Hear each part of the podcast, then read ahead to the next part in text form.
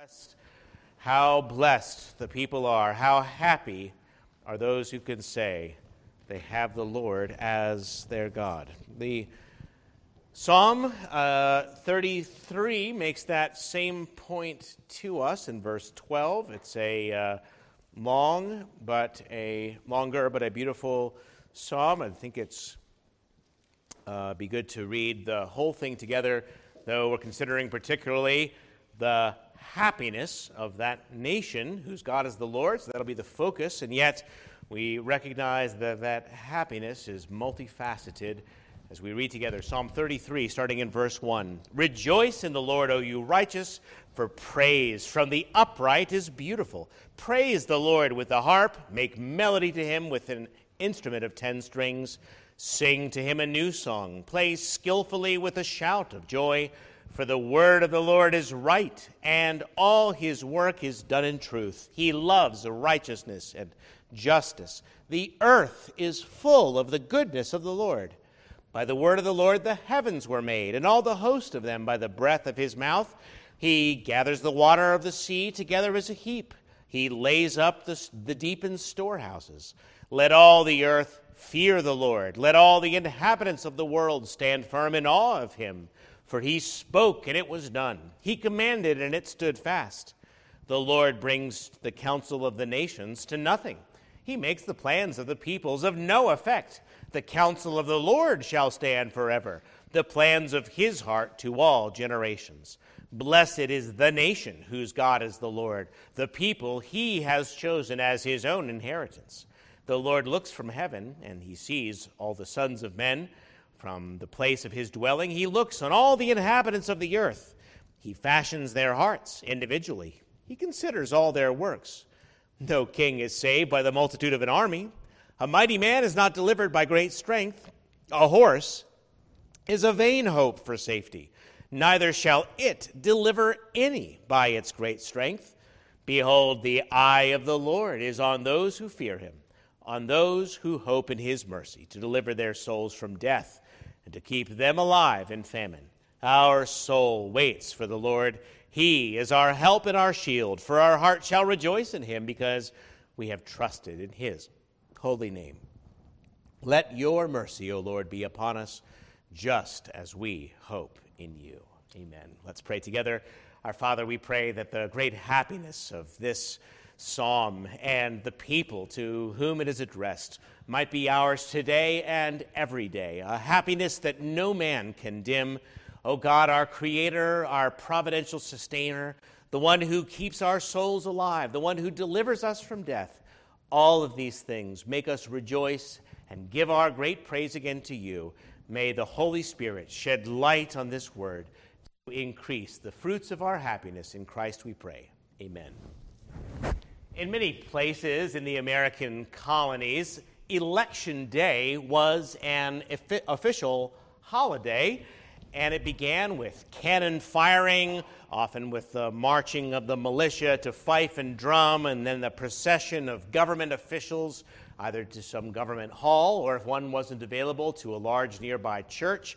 And there, the politicians and citizens would join together to give attention to what was called for years an election sermon. Not talking about any doctrines of grace, of course, you understand, but uh, a sermon in which both the rulers and the people were instructed by God's word in their proper, God given civil responsibilities. Now, the fact that very few people in our day have even heard of an election sermon is proof that we as Americans have forgotten a lot of our own country's history and what made our nation so free, so moral, and so strong. Um, this celebrated practice uh, was not only in colonial times, but it was countrywide. Here in Virginia through the mid 19th century, we have many volumes of printed election sermons from as far back as 1630 uh, David Hall recently put together a nice collection of those, still in print, and many of these volumes are available. They were published, they were read and reread over the years. In capitals, in county seats, such sermons were held in legislative chambers or uh, places where the business of government took place by the order of legislature, so that we have chaplains invited to come and to uh, declare God's will to the assembly and uh, to continue to pray in legislative sessions. The idea behind the election sermons in particular was that all the citizens and their rulers needed godly wisdom in order to fulfill their responsibilities. How we treat our fellow man is inseparable from how we love our God. Government is by God's appointment, and civic duty and divine institutions are holy callings in that sense. And so, such sermons would stimulate discussion about the proper roles and function of good government. It did a great deal to reform our view of government in colonial days and to establish the principles of our republic after our independence. Such uh, things also demonstrated how the gospel of Jesus had the most profound impact on what we now take for granted, I hope we still do, the God given rights of men, the nature and biblical limits of government, the responsibilities of citizens and magistrates, the biblical qualifications for leadership, the nature of true civic virtue, the proper response to injustice, and the importance to obey and uphold government. All this and much more uh, is probably behind what John Quincy Adams wrote in a letter to a friend that, quote, the highest, the transcendent glory of the American Revolution was this it connected in one indissoluble bond the principles of civil government with the precepts of Christianity. We wish to avoid any kind of overt Christian nationalism, as I hope you understand, but what he said was very much the project of the Christian citizenry for decades in those early days that we needed to reform the principles of civil government according to the Word of God and establish our nation on a much uh, freer and fuller course as a nation under God. It was a common belief that any nation that was well instructed in divine principles of government and righteousness could be preserved from tyranny and the corruption that was so common in virtually all the other nations that were ignoring God's decrees, certainly in Europe. Thus, sermons were preached and printed and distributed widely. Uh, here's a short sample from, Rob, from Samuel Cooke's 1770 sermon, um, election sermon from 1770. Rulers are appointed to be ministers of God for good. The people have a right to expect this from them and to require it, not as an act of grace, but as their reasonable due. It is the express or implicit condition upon which they were chosen and continued in public office that they attend continually upon this very thing. In justice to people and in faithfulness to God, they must either sustain it with fidelity or resign the office.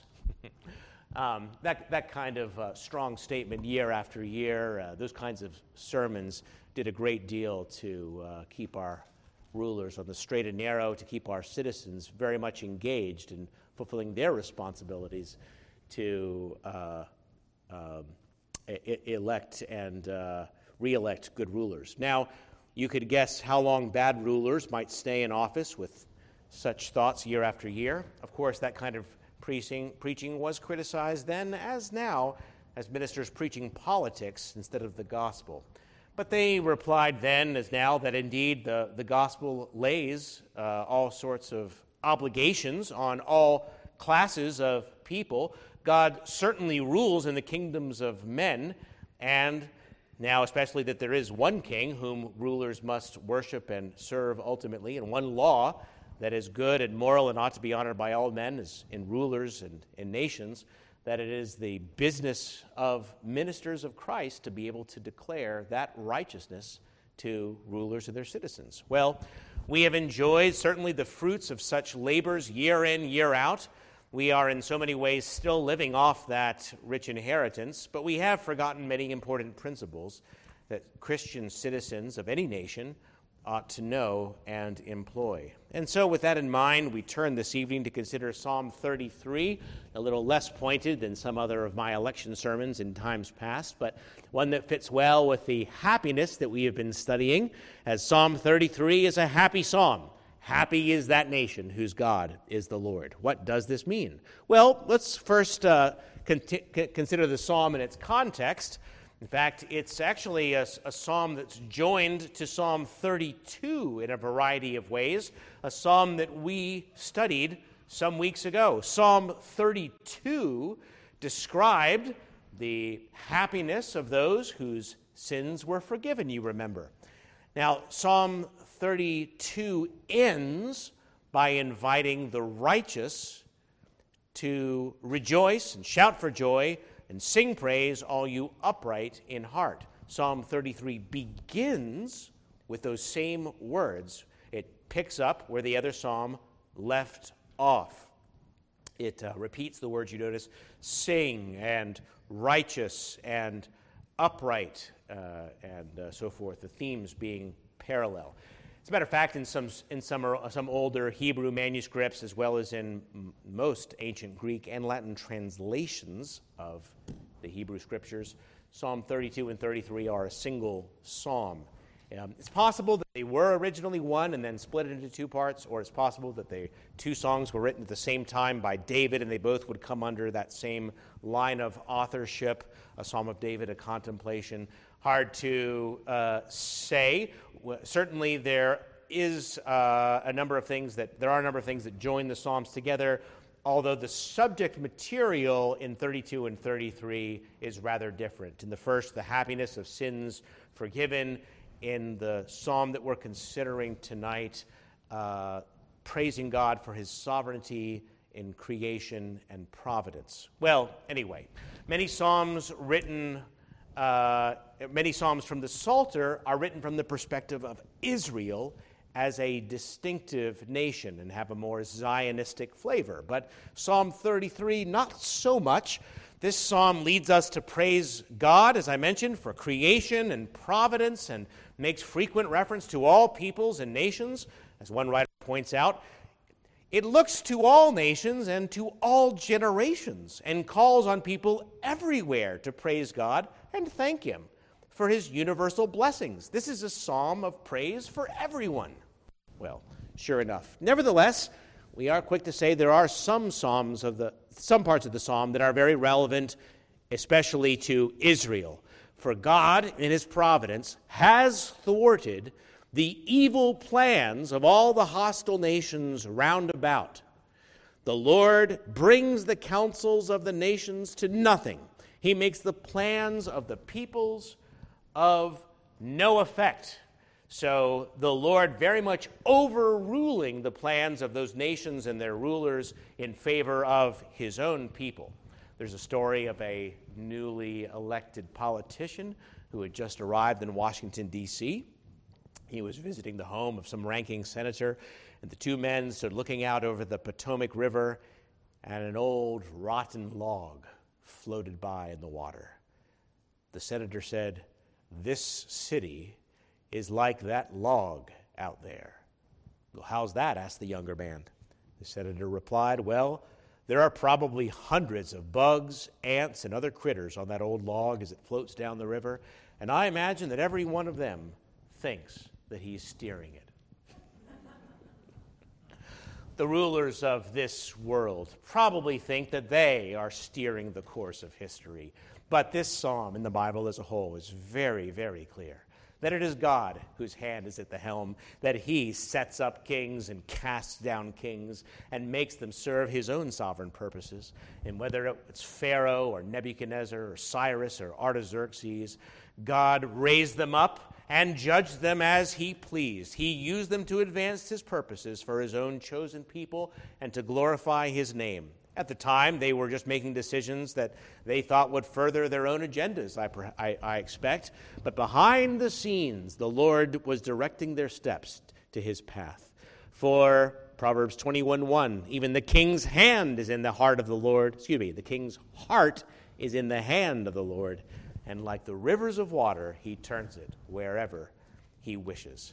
So the psalm celebrates special blessings for his people as God rules among the nations for the benefit of his own. We see this many times wonderfully expressed in Scripture how the Lord directs and uh, governs the kings to fulfill his will. Uh, I think probably most wonderfully illustrated in the most important event in human history the cross of Christ, where even there we read in Acts chapter 4 how the church so confidently prays that truly against your holy servant Jesus, whom you appoint, anointed, both Herod and Pilate, with the Gentiles and the people of Israel, were gathered together to do whatever your hand and your purpose determined to be done. Acts 4 27 and 28.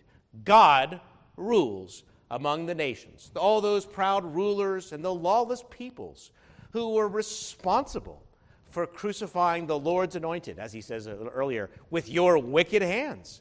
Yet they could only do so much as would carry out God's good purpose for redemption. Yes, God hardened their hearts. God gave them over, as Romans says, okay, giving them over to their rebellion, but only in so, in, only in so far as they could fulfill his greater good purposes. God frustrates the plans of the nations and establishes his own counsel, and all for the praise and the good of his people. God rules among the nations. Verse, uh, verse 11 The counsel of the Lord stands forever, the plans of his heart to all generations. And it's in that context, that uh, more national context from Israel's perspective, that we do find this happiness this blessed statement. Blessed or happy, our word again. Happy is the nation whose God is the Lord, the people he has chosen as his own inheritance. Well, whose happiness is this? Who are we talking about? Is there any way we could enjoy such happiness today? That'll be the subject of our study. Let's quickly consider three perspectives on that happy verse. First, the happy kingdom of Israel. The happy kingdom of Israel. When David describes the nation whose God is the Lord, he of course means his own nation, whom God has chosen from among all the peoples of the earth to be his own. We read this in many places, but in Exodus chapter 19, for instance, just as God is about to give the people the law at Sinai, he has the following words Thus you shall say to the house of Jacob and tell the children of Israel, You've seen what I did to the Egyptians, how, and how I bore you on eagle's wings and brought you to myself. Now, therefore, if you'll indeed obey my voice and keep my covenant, then you shall be to me a special treasure above all people, for the earth is mine, and you shall be to me a kingdom of priests and a holy nation. Israel, a kingdom of priests and a holy nation. Happy are the people then, whose God is the Lord, the nation that he has chosen. This psalm, an example of uh, poetic uh, parallelism, parallelism, by the way. You see how the same thing is said twice in different ways here in verse 12, so that the two expressions can both explain and even uh, elucidate each other, reinforce each other. The nation whose God is the Lord is the same one as the people he has chosen as his own inheritance. Uh, Israel indeed. And what was the happiness of that nation? Much in every way, too much than we can possibly say tonight, but Paul summarizes it by saying that to them pertain the adoption, the glory, the covenants, the giving of the law, the service of God, the promises, of whom are the fathers, and from whom, according to the flesh, Christ came. So Moses could write, Happy, happy are you, O Israel. Who is like you, a people saved by the Lord, the shield of your help and the sword of your majesty. Your enemies shall submit to you, and you shall tread down their high places. That is the happiness of the kingdom of Israel. And God had promised them that uh, that happiness would grow and extend so that, well, we, read some weeks ago that even Japheth would one day take his residence in the tents of Shem and join him happily in praising the Lord as their God The nations would clamor to join themselves to so glorious a kingdom in the days of Messiah. That they too, uh, of whom God said, You are not a people, that they too should become the people of God.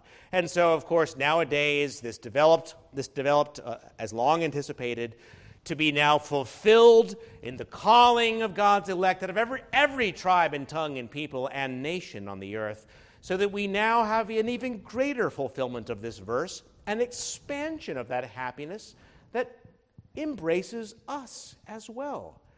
Uh, having considered the happy kingdom of Israel, we come now, secondly, to our present situation, the happy kingdom of Christ. As the king of the Jews, is our king, as we have been enfolded into the Israel of God. So Peter could now write this in his first letter to the churches of Asia. You are a chosen generation, a royal priesthood. Same verse as before, same words as before. A holy nation, his own special people, that you may proclaim the praises of him who called you out of darkness into his marvelous light. Once you were not a people, but now you are the people of God. Once you had not obtained mercy, but now you have obtained mercy. And so, beloved, I beg you, he says, as sojourners and pilgrims, that is to say, citizens of a different country, but residing at this moment uh, among the nations of the earth, abstain from fleshly lusts which war against your soul, and so forth. So, my, my, my point is, uh, the, these very terms that uh, God had uh, delegated to the seed of Abraham according to the flesh, that happy kingdom of Israel, at least so, to so many who had kept his covenant. Um, them he had made a kingdom of priests and a holy nation. So likewise, we who have received the blessings of the new covenant in Christ are to him a kingdom of priests and a holy nation. And the happiness of this psalm is now ours. Happy is the nation whose God is the Lord. Be happy, O holy nation. Peter had quoted a prophecy that many in Israel would stumble. It's not a new phenomenon, it's a very old phenomenon, even from the day that God brought his people out of Egypt.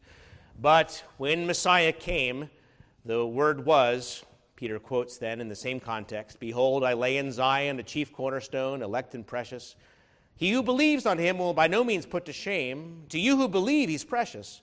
But to those who are disobedient, the stone the builders rejected has become the chief cornerstone, and a stone of stumbling and a rock of offense. They stumble, being disobedient to the word to which they also were appointed. Well, what I'm getting at here is that uh, only the, those who share the faith of Abraham are able to claim the happiness because it is only by faith in Christ and only by the new birth in Him that we can ever see or enter the kingdom of God. God is working among all the nations of the earth at this time, and God is not even done with His people of old. I wish to tell you more at some future time as they, for the present part, have in the main stumbled Paul is clear to write that, hey, he, uh, he hasn't completely cut off his people. I myself am an Israelite. There always was, and so to this day there is a remnant, and what is partial is not final. For uh, a partial hardening has happened until the fullness of the Gentiles has come in, and so all Israel will be saved. Well, these are the things which have to wait for another time. The point is, at the, at the present moment, the kingdom of Christ has come. Christ has inherited all nations, and all of his people, the ones whom he has chosen as his own inheritance, are the happy nation. In Ephesians 1, verse 18, the Apostle Paul declares his desire that every believer might have the eyes of this understanding enlightened to know the hope of our calling and the riches of the glory of Christ's inheritance in the saints, such as it is. Christ's inheritance in the saints. We are the people that God has chosen as his own inheritance. Psalm 33, verse 12. That's us. The handful of Christian churches in the first century that seemed to be of no particular consequence to anyone, these people in Asia that were just overwhelmed by pagans and by the abuse of unbelieving Jews. They thought that well, they were the offscouring of the earth in so many ways. But the fact is, they were a nation of great consequence, a holy nation, a nation greater than the Babylonians and Persians put together. They were the people of God, the only kingdom in the world of that day that would exist even in 500 years, if I'm not mistaken, or certainly in 1,000 and 2,000, or as long as the world endures. Uh, they were the nation most blessed, most happy, that would have no end.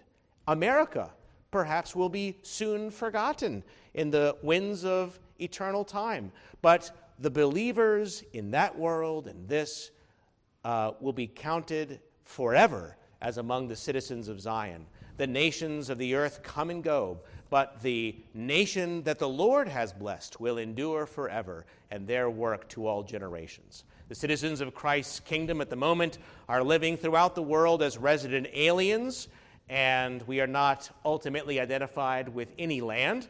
That means that we receive the blessing of Psalm 33 through faith in Jesus Christ, uh, and that we look for a city who has foundations, whose builder and maker is God. Happy are the people who have become Christ's citizens and subjects. Well, much more that I could say, but there was a time, Paul writes, that we were of no account, that we Gentiles were uh, strangers and foreigners, afar off, without God in the world, now citizens with the saints. God, having brought Jews and Gentiles together, making one man, one new man from the two, thus making peace and reconciling them in one body through the cross.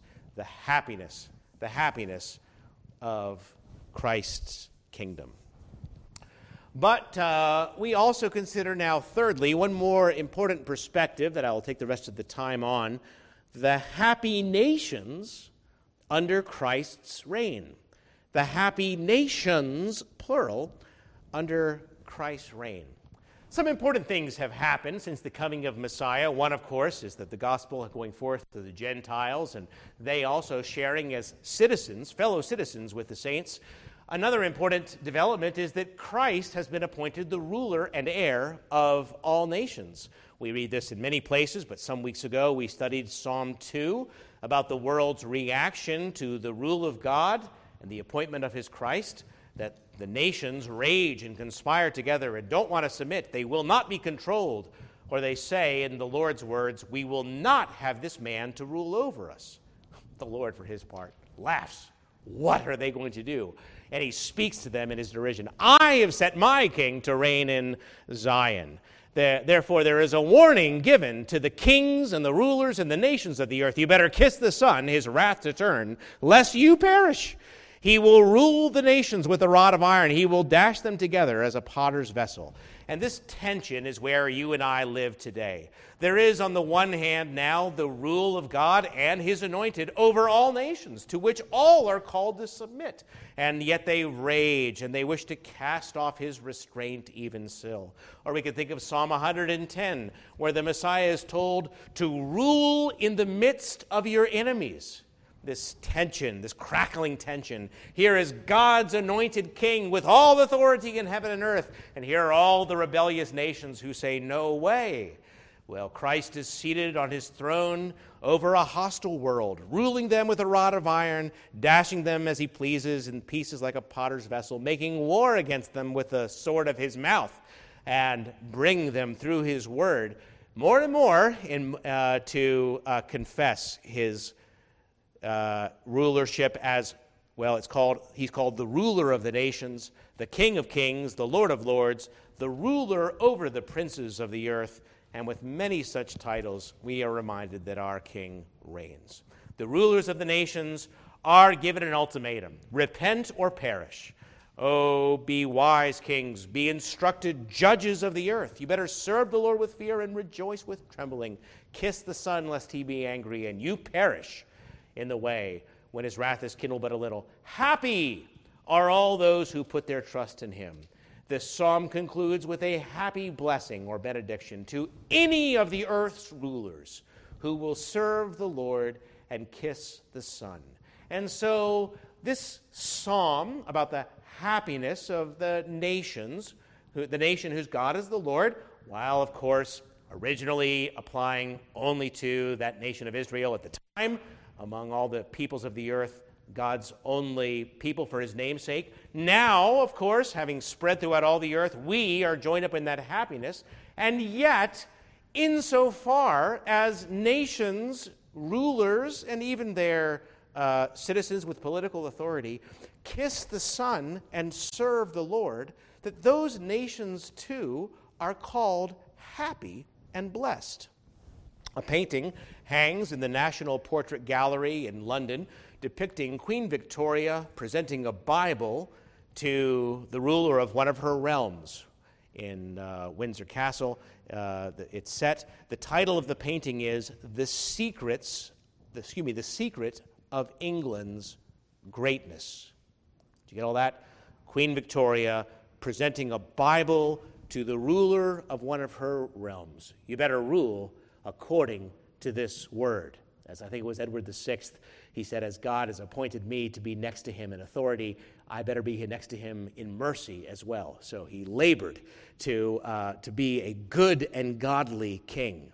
Britain indeed became Great Britain because of the influence of the Word of God, and Britain will be a shadow of her former self, morally as well as politically, insofar as she rejects the holy influence of that same Bible. But the tr- same is true, of course, for all nations. Now, we live in a constitutional republic in which we ultimately are rulers of a sort. In our scheme of government, we obey our rulers because they obey us, and if our rulers don't obey us, we'll get ourselves some new rulers. I have some problems with that scheme of government, but this is what the hand we've been dealt, and that means that we have responsibilities. Oh, fellow rulers, or should I say, kings and judges of the earth from among the nations, that we have some requirements if we are going to remain a happy and free people. Our confession of faith summarizes some of those duties. It says, as the gospel revelation lays indispensable obligations upon all classes of people who are favored with it, magistrates, as such, are bound to execute their respective offices in subserviency thereunto, administering government on Christian principles and ruling in the fear of God, according to the directions of his word, as those who shall give an account to the Lord Jesus, whom God has appointed to be the judge of the world. Yes, rulers will be judged for their actions as rulers on that great day by the King of Kings. Uh, David's last words are uh, recorded in Scripture. Uh, his last words are that uh, he who rules over men must be just, ruling in the fear of God. It is certainly true in that nation that God had chosen at that time, but Proverbs 14:34 reminds us righteousness results exalts a nation and sin is a reproach to any people. And so you see, while we shouldn't make that psalm primarily say something that was never intended to say. The happiness that we enjoy can also be enjoyed among the nations insofar as its rulers and those who elect them are conscious of their divine obligations, serving the Lord in fear, administering government according to godly principle. And so Paul reminds us that for that by Jesus all things were created in heaven and on earth, whether thrones or dominions or principalities or powers. All things were created through him and for him. He is the head of all. We remember the importance of what's been called sphere sovereignty, that the church is not to have any governing authority over the state, or vice versa. Rulers are appointed by God to serve him for their part, and to him they must give an account. They bear the sword that God has given them to accomplish those end, uh, those ends. We bear the sword of the Spirit here in the church for a very different end, but nevertheless, our confession is clear that in whatever respective, um, uh, well, let's see, what, whatever actions God appointed rulers take, that by God's appointment they must not either destroy civil rights, nor does it imply an interference with the policy of the church, which is the free and independent kingdom of the Redeemer, nor an assumption of dominion over conscience. In other words, the state, though a separate, uh, having its own separate calling from God, must exercise that calling in such a way that they do not interfere with the happy, free, independent rule of the Redeemer over his church, nor assume a dominion over conscience by making God's people to do things which God has forbidden or forbidding things which God has commanded us to do. So here we are in the political season again, and it increasingly appears that whomever we elect, not many uh, noble are uh, called here. Uh, we do not have a, a, number of outstandingly godly representatives. We are so very thankful for those godly representatives who are standing and ruling, thankful for this congregation and for those who have been uh, elected to office this year. Very, very, very thankful to those who have been engaged directly in civil government, calling those rulers to rule in the fear of God in righteousness and uh, uh, so fulfilling that mandate that uh, Christian citizens have in a republic, that uh, we have political responsibility as well as a measure of authority. Well, as we look to our own election process, uh, lots of discussion these days about finances and uh, what is to be done here and there. We, we remember that ultimately it it will not be any policy that is able to deliver our nation. No horse, says the psalm, will be able to bring salvation to its people. It is only the Lord that is able to bring deliverance. And so, and so it is. We put no confidence in princes ultimately, but have our confidence only in the King of Kings. And any policy which we have uh, here, we call to be in line with his will. Well, let me make a couple points of application here. Every year, somewhere between 60,000 and 200,000 people die from a medical condition known as deep vein thrombosis, or DVT. I know very little about this, so I hope I've gotten the details right uh, for this illustration. Uh, deep vein thrombosis, DVT, occurs in the legs when blood has pooled and formed a clot that then uh, circulates to the lungs or brain, where it causes respiratory failure or a stroke or some other uh, catastrophic eventuality. The, the, the thing about DV, D, DVTs is that they are not caused by irresponsible action, they are caused by inaction. They're not caused by something that we do, they're caused by something we don't do. That is to say, uh, just sitting down too long on an airplane can cause deep vein thrombosis. And deep vein thrombosis, uh, dying from doing nothing, uh, is something that we must consider as a nation. We have been uh, the recipients of a great, great deal of effort in years past to bring the Word of God to apply to rulers and citizens, to inform them about righteousness and God given duties, to rebuke them as necessary. And um, we will not be able to continue to enjoy the blessings of righteousness and liberty if we remain so inactive. Um, one, uh, one scholar of history has noted a certain circularity among the historically Christian nations of the earth, that uh, they, these nations, through the word of the Lord, are, are brought from bondage to spiritual faith, and then from spiritual faith to great courage, and then from courage to liberty, and from liberty to abundance. But then they go from abundance to complacency, and from complacency to apathy, from apathy to government dependence, and from government dependence, they return back into bondage. I'll leave it to you where we are in that cycle. Simply to say that um, walking in the fear of the Lord as we ought means that we are going to fight to reverse such a cycle. We must have the courage to go against the strong courage of the strong currents of our culture when necessary. Not that we're picking fights over every national issue or not that we should be controversial in spirit, but courageously to stand for the truth and to say, Thus says the Lord.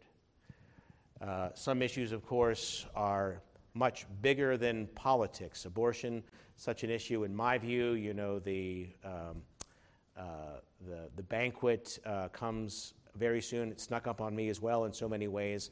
Uh, I hope that uh, you remember that not, no matter what happens in the state houses of our country, all the hard work is still going to be done at the local level of people ministering in the name of Christ.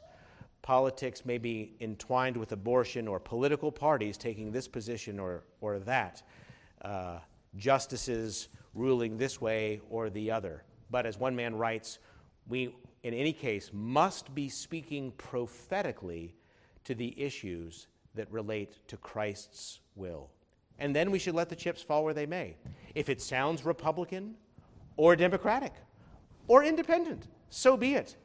Gather the issues together and meditate on them, weigh them in the balances of the Bible, then speak prophetically about them. Ultimately, we want to communicate, even while engaging in politics, that politics are not the main issue on this earth. Knowing the Creator is the main issue, and being reconciled with Him and glorifying Him in all that we believe and say and do. And that is what the church constantly must be calling people.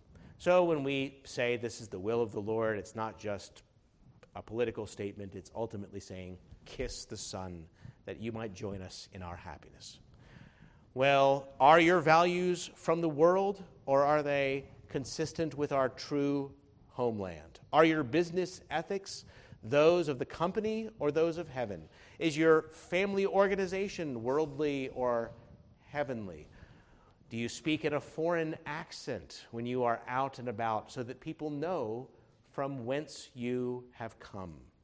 There is a social and political divide in this country, but it is not ultimately red and blue. It is in Adam or in Christ. And that is the only divide that will make any difference on that last day. Nevertheless, as free citizens of the most powerful nation on earth, uh, a country that until very recently has been most friendly to the Christian church indeed. John Jay could even call us a Christian nation. In fact, in the previous century, a Supreme Court justice, without fear of contradiction, would say the same thing. We remember we have enjoyed so many blessings, so many happinesses days past. Happy is the nation whose God is the Lord. People of God, be happy and rejoice. But as a happy and free people, whom the Lord has set free, who is free indeed. Let us not forget the nations in our capacity to bring them happiness as well. Matthew Henry comments on this psalm What a pity it is that the earth, which is so full of God's goodness, should be so empty of his praises, that of the multitudes that live upon his bounty, so few, so few there are that live to his glory. So, brothers and sisters, in this election week, and in every week in which you have opportunity to speak and to serve in the civic sphere, remember these words Let all the earth fear the Lord. Let all the inhabitants of the world stand in awe of him. Verse 8 For he spoke, and it was done. He commanded, and it stood fast. And the Lord brings the counsel of the nations to nothing, but the counsel of the Lord that will stand forever. Amen. Let us pray. Our Father in heaven, how good it is for us to be the citizens and the subjects again of so mighty a nation, uh, a kingdom that has no end, uh, a reign that has been now been uh, made manifest to the saints, that we have been blessed as uh, subjects of the King of Kings and the Lord of Lords to become a kingdom of priests. And we pray that we likewise, as ambassadors of that King, might bring his joy and his peaceful reign to the nations among the earth. We know that still so many on both sides of the aisle desire to cast your cords away. May they, through the word of the Lord, the sword of the Spirit, be overcome and uh, brought to serve you and your holy purposes. Blessed is the nation whose God is the Lord. May the kingdom of priests do their work in the earth by your great strength.